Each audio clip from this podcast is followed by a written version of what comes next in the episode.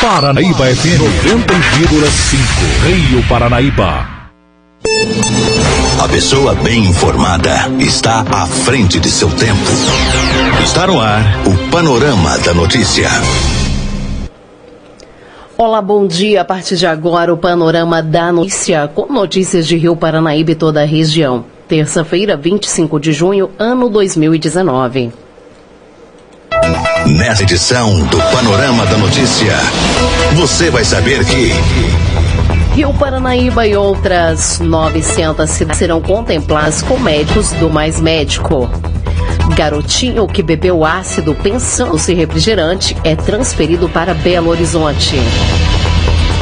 Bandidos arrombam a empresa agropecuária e furtam cerca de 35 mil reais em Patos de Minas.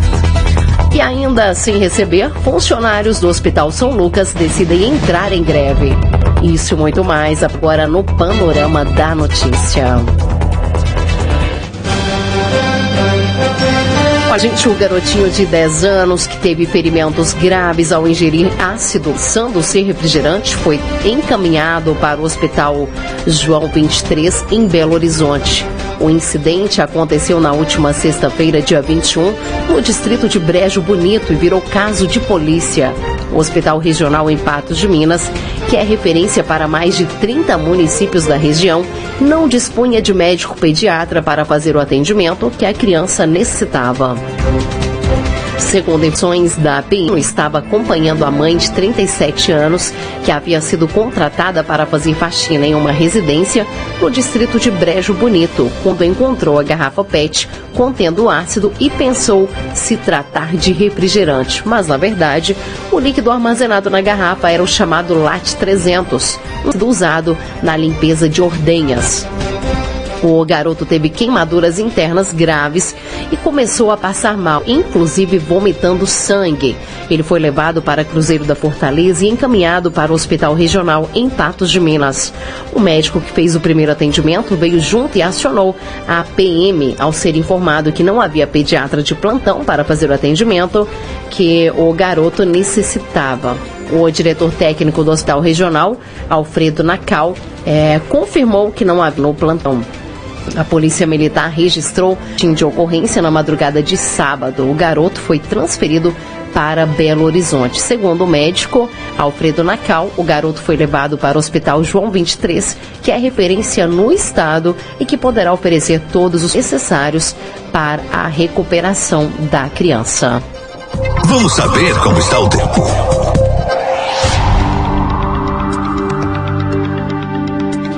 A terça-feira em Rio Paranaíba será de sol com algumas nuvens e não deve chover. A máxima será de 27 e a mínima de 13 graus. Os ventos em torno de 11 quilômetros por hora. Em Arapuá e Carmo do Paranaíba, a máxima deve ser de 26. Já a cidade de Tiros, né? Os termômetros registrarão é, 25 graus nesta terça-feira.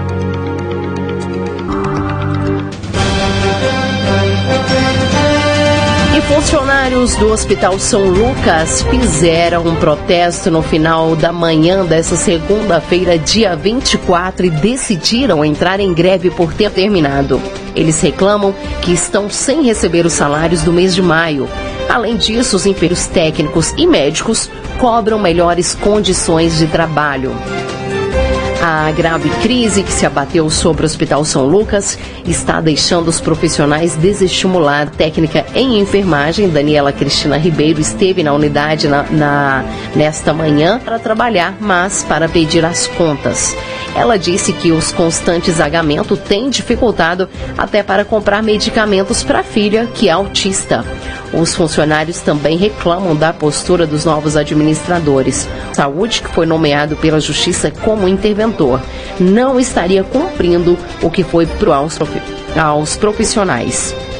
O grupo deverá permanecer à frente dos Lucas pelo período de seis meses. Depois disso, a estrutura deverá ser devolvida ao proprietário, que é o médico Sérgio Pial.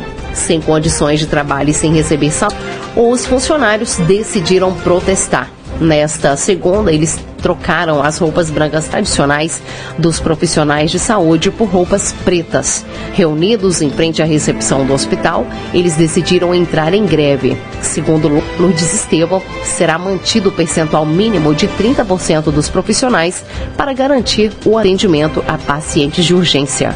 O presidente da Comissão de Saúde da Câmara Municipal, o vereador Mal, é, da JL, esteve no local e conversou com os administradores e também com funcionários. Ele disse que os administradores prometeram kits e o vale alimentação ainda essa semana. O parlamentar tentou intermediar uma negociação, mas os servidores optaram pela greve que começou ontem.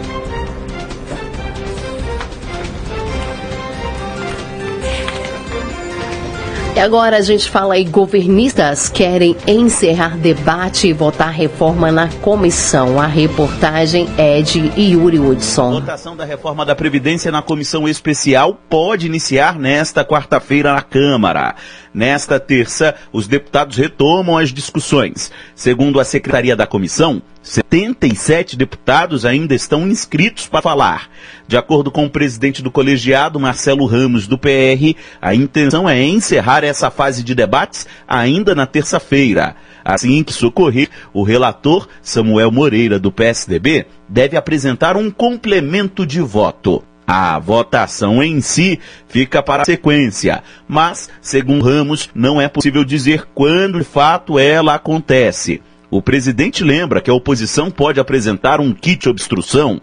Além disso, os partidos podem apresentar destaques ao texto que são obrigados a serem analisados um a um. Então depende da quantidade de destaques. Quanto mais destaques, mais lento o processo. Agora, já havendo acordo consolidado em torno do relatório, não há obstrução eterna. Nesta segunda, o presidente da República, Jair Bolsonaro, afirmou que a expectativa do governo é que a reforma seja aprovada o quanto antes. Se for votado, é excelente. Semana que vem, pelo que tudo indica, segundo o cara do Rodrigo Maia, é, será votado antes do recesso. Os dois turnos antes do recesso. Seria excelente. Quanto mais rápido, melhor. Você pode ver até a Bolsa, né? Tem ultrapassado a 100 mil pontos. A comissão especial pode receber até 34 destaques de partidos. Esse tipo de destaque deve ser votado individualmente, ou seja, além do texto principal, poderemos ter até 34 votações. Até o momento, foram apresentados apenas sete destaques partidários. Mais destaques de partidos vai depender da articulação do governo e também do relator atender às demandas, especialmente do Centrão. De Brasília, Yuri Hudson. Agora, 10 horas 38 minutos, a gente continua em Brasília. O STF adia julgamento de habeas corpus de Lula. Vamos conferir a reportagem. O julgamento de um habeas corpus do ex-presidente Luiz Inácio Lula da Silva na segunda turma do Supremo Tribunal Federal ficou para o segundo semestre deste ano. A nova presidente da turma, ministra Carmen Lúcia, manteve o processo do petista na pauta de julgamento, mas colocou ele na última posição. Antes do caso de Lula, outros 11 processos precisariam ser julgados. Diante disso, o ministro Gilmar Mendes, que devolveu o caso para a segunda turma, pediu para que a análise do habeas corpus ficasse para o segundo semestre. A defesa do petista argumenta que o ex-juiz Sérgio Moro, agora ministro da Justiça e Segurança Pública do governo de Jair Bolsonaro, atuou com parcialidade no processo que culminou com a condenação do petista no caso do triplex do Guarujá. O pedido dos advogados de suspeição do ex-juiz Sérgio Moro foi apresentado antes mesmo do escândalo das mensagens reveladas pelo site The Intercept Brasil, no que é conhecido como Vaza Jato, e mostra a troca de mensagens entre Moro e o coordenador da Força Tarefa da Lava Jato pelo Ministério Público, procurador Deltan Dallagnol. No caso específico da segunda turma, a defesa do petista se baseia na citação do então juiz se tornar ministro do governo Jair Bolsonaro. De Brasília, Yuri Hudson.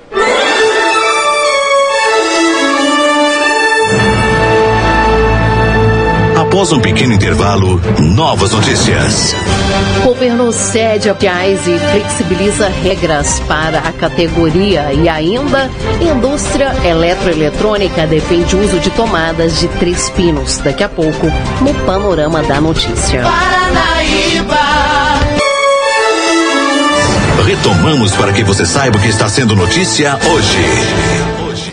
Agora 10h44, a partir desta segunda-feira, dia 24, Rio Paranaíba e outros 900 municípios brasileiros, além de 10 distritos sanitários é, especial indígenas, irão começar a receber os profissionais que foram selecionados para o programa Mais Médicos do governo federal. Esse já é o 18º ciclo do programa. De acordo com as informações da Agência Brasil, o Ministério da Saúde ressalta que o esforço beneficiará mais de 6 milhões de pessoas que vivem em áreas vulneráveis do país. Os profissionais que foram selecionados terão até o dia 28 de junho para comparecer aos municípios e iniciar as atividades nas unidades de saúde. Ainda segundo as informações, na primeira fase do 18º ciclo, a seleção optou por priorizar a participação dos profissionais formados e habilitados com registro no Conselho Regional de Medicina, o CRM, os quais preferencialmente possuem perfil de atendimento para a população para atenção primária. O Ministério da Saúde estabeleceu alguns critérios de classificação como título de especialistas e ou residências médicas em medicina da família e comunidade. Olha, gente, agora 10 e 46 o governo cedeu a policiais e flexibilizou regras para a categoria. A gente continua com o repórter Yuri Hudson. O governo Jair Bolsonaro acabou cedendo à pressão de policiais e deve flexibilizar a reforma da Previdência para a categoria. A informação foi confirmada pela líder do governo no Congresso, deputada Joyce Haussmann, do PSL. Segundo ela, alguns pontos do parecer do deputado Samuel Moreira, do PSDB, serão alterados, entre eles trechos que tratam sobre os policiais. Nesta reforma estão inseridos policiais federais, rodoviários, civis e a polícia judiciária. Já os policiais militares e militares das Forças Armadas terão uma reforma por projeto de lei que está, até o momento, engavetado no Congresso. Helsman não quis adiantar trechos da proposta, mas, com ela, o aval para atender as categorias partiu do presidente Jair Bolsonaro. O, porta-voz provavelmente fará, entre hoje e amanhã, algum anúncio em relação às polícias, como, por exemplo, a pensão integral em caso de morte né, havia já uh, havia a possibilidade dela não ser integral, ficou definido que vai ser integral. Então a gente atendeu alguns pleitos das categorias policiais, né, dentro do que obviamente o governo poderia atender. Apesar das concessões para os policiais, o novo parecer deve ampliar a economia de 913 bilhões de reais para 980 bi. Para isso, o relatório, que ficará mais brando com os policiais, deve ficar mais duro para outras categorias. A gente está muito perto de um tri e estamos trabalhando para isso. Eu não vou antecipar para vocês, né, gente? A gente, tá, a gente tem vários, várias pequenas mexidas que nós estamos fazendo com a equipe econômica. O parecer está sendo discutido na comissão especial da Câmara. A intenção do governo é conseguir votar a matéria até quinta-feira. De Brasília, Yuri Hudson. Olha, a indústria eletroeletrônica defende o uso de tomadas de três pinos. A reportagem é de Cíntia Fernandes. O terceiro pino de tomadas e plugs é um padrão adotado pelo Brasil desde 2011 com maior custo-benefício para o consumidor. A legislação tem sido alvo de discussões do governo federal, que pretende revogar a decisão. Para Israel Gurati, gerente de tecnologia e política industrial, da Associação Brasileira da Indústria Elétrica e Eletrônica, ABINE, novas mudanças podem ser consideradas um retrocesso na prevenção de acidentes elétricos. A segurança foi o principal motivador da adoção do padrão brasileiro de plugs e tomadas. Nós temos dois aspectos. O primeiro é o terceiro pino de conexão do aparelho ao fio terra, que elimina o risco de choque elétrico por parte do usuário. O segundo motivo é o formato que evita choques elétricos, principalmente pelas crianças.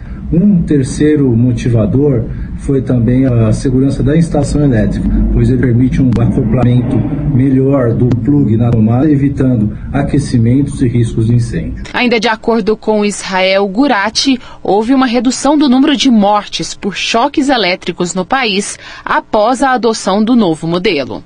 Nos 10 anos anteriores à implantação do padrão, a média de acidentes fatais de origem com choque elétrico era por volta de 1.500 por ano. Hoje, esse número é decrescente da ordem de 600 acidentes por ano. No mundo, são mais de 110 formatos vigentes de tomadas de três pinos. De São Paulo, Cíntia Fernandes. A polícia. A serviço da comunidade. Olha, a gente agora 10h50. Bandidos não identificados até o momento arrombaram uma empresa agropecuária que fica no bairro Brasil e furtaram cerca de 35 mil reais. O proprietário da empresa disse para a PM que na manhã dessa segunda-feira, dia 24, ao chegar no local, encontrou a empresa arrombada. Primeiro, os autores entraram no pátio da autoescola de uma autoescola, improvisaram uma escada e com uma corda conseguiram ter acesso ao telhado de um barracão. Depois eles entraram na empresa após arrombar o forro de PVC da sala de supervisão. Lá dentro, os autores furtaram cerca de 35 mil reais que estavam em uma gaveta trancada. O proprietário disse ainda que a sala possui sistema de segurança e que os autores furtaram o, o, aparelho de DVR. Porém, as imagens ficaram registradas pela central de vídeo monitoramento. Em contato com a empresa de vigilância, os militares receberam informação de que o furto aconteceu na madrugada dessa segunda-feira por volta de uma hora. A ocorrência foi registrada e as imagens foram repassadas para a Polícia Civil, que dará prosseguimento na tentativa de identificar os autores.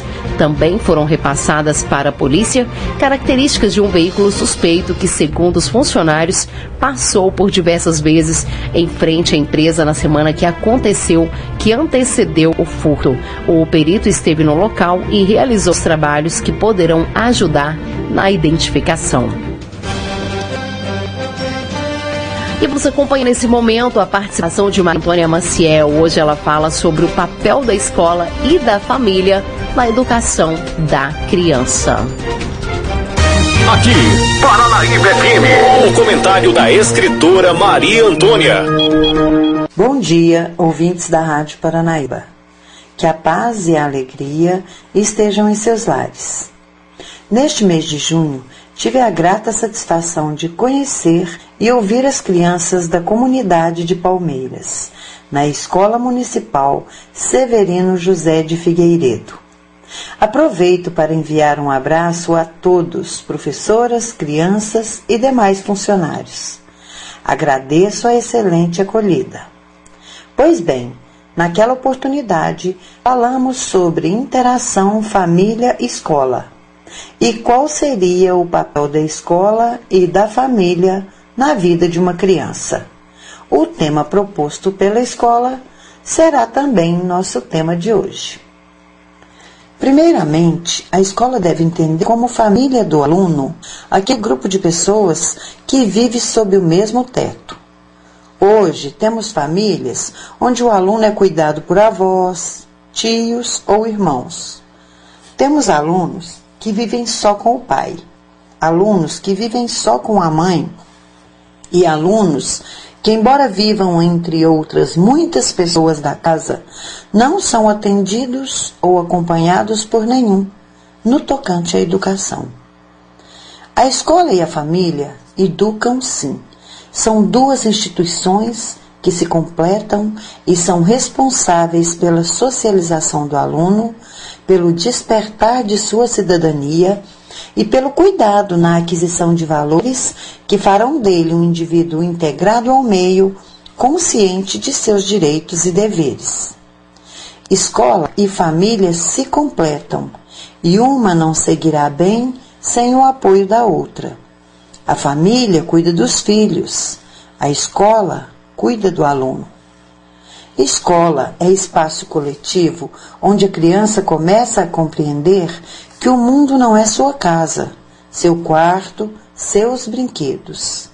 Na escola, a criança entra em contato com colegas de outras crenças, outros valores, raças, aparências. Ali se inicia o exercício da tolerância e do respeito. Então, se o espaço é de convivência com crentes, a escola deve trabalhar respeito, a consciência de espaço coletivo, identidade social e cultural, a inserção do aluno em mais uma experiência de socialização na vida. Isso não quer dizer que ela esteja interferindo na educação do lar. Na verdade, colaborando para que o aluno estenda todos estes valores também ao convívio familiar.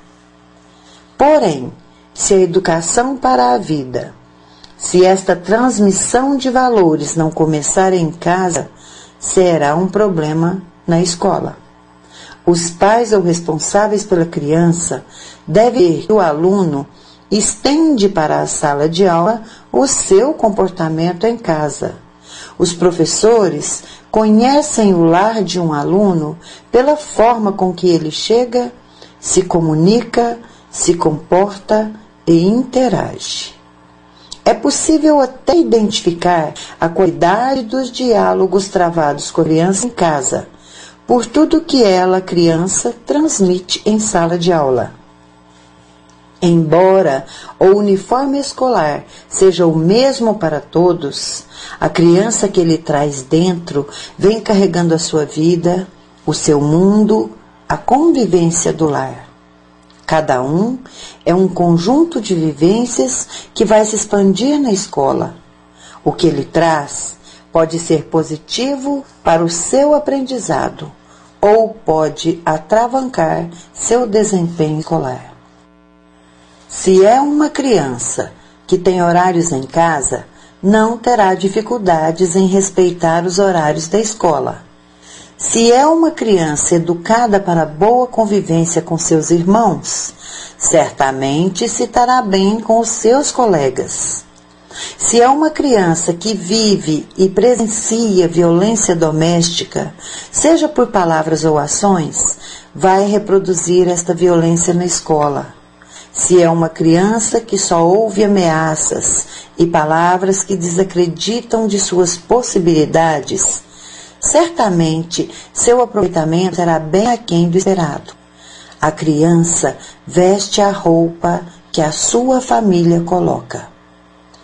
Em casa, o filho tem que ter o seu recanto e horário para o estudo.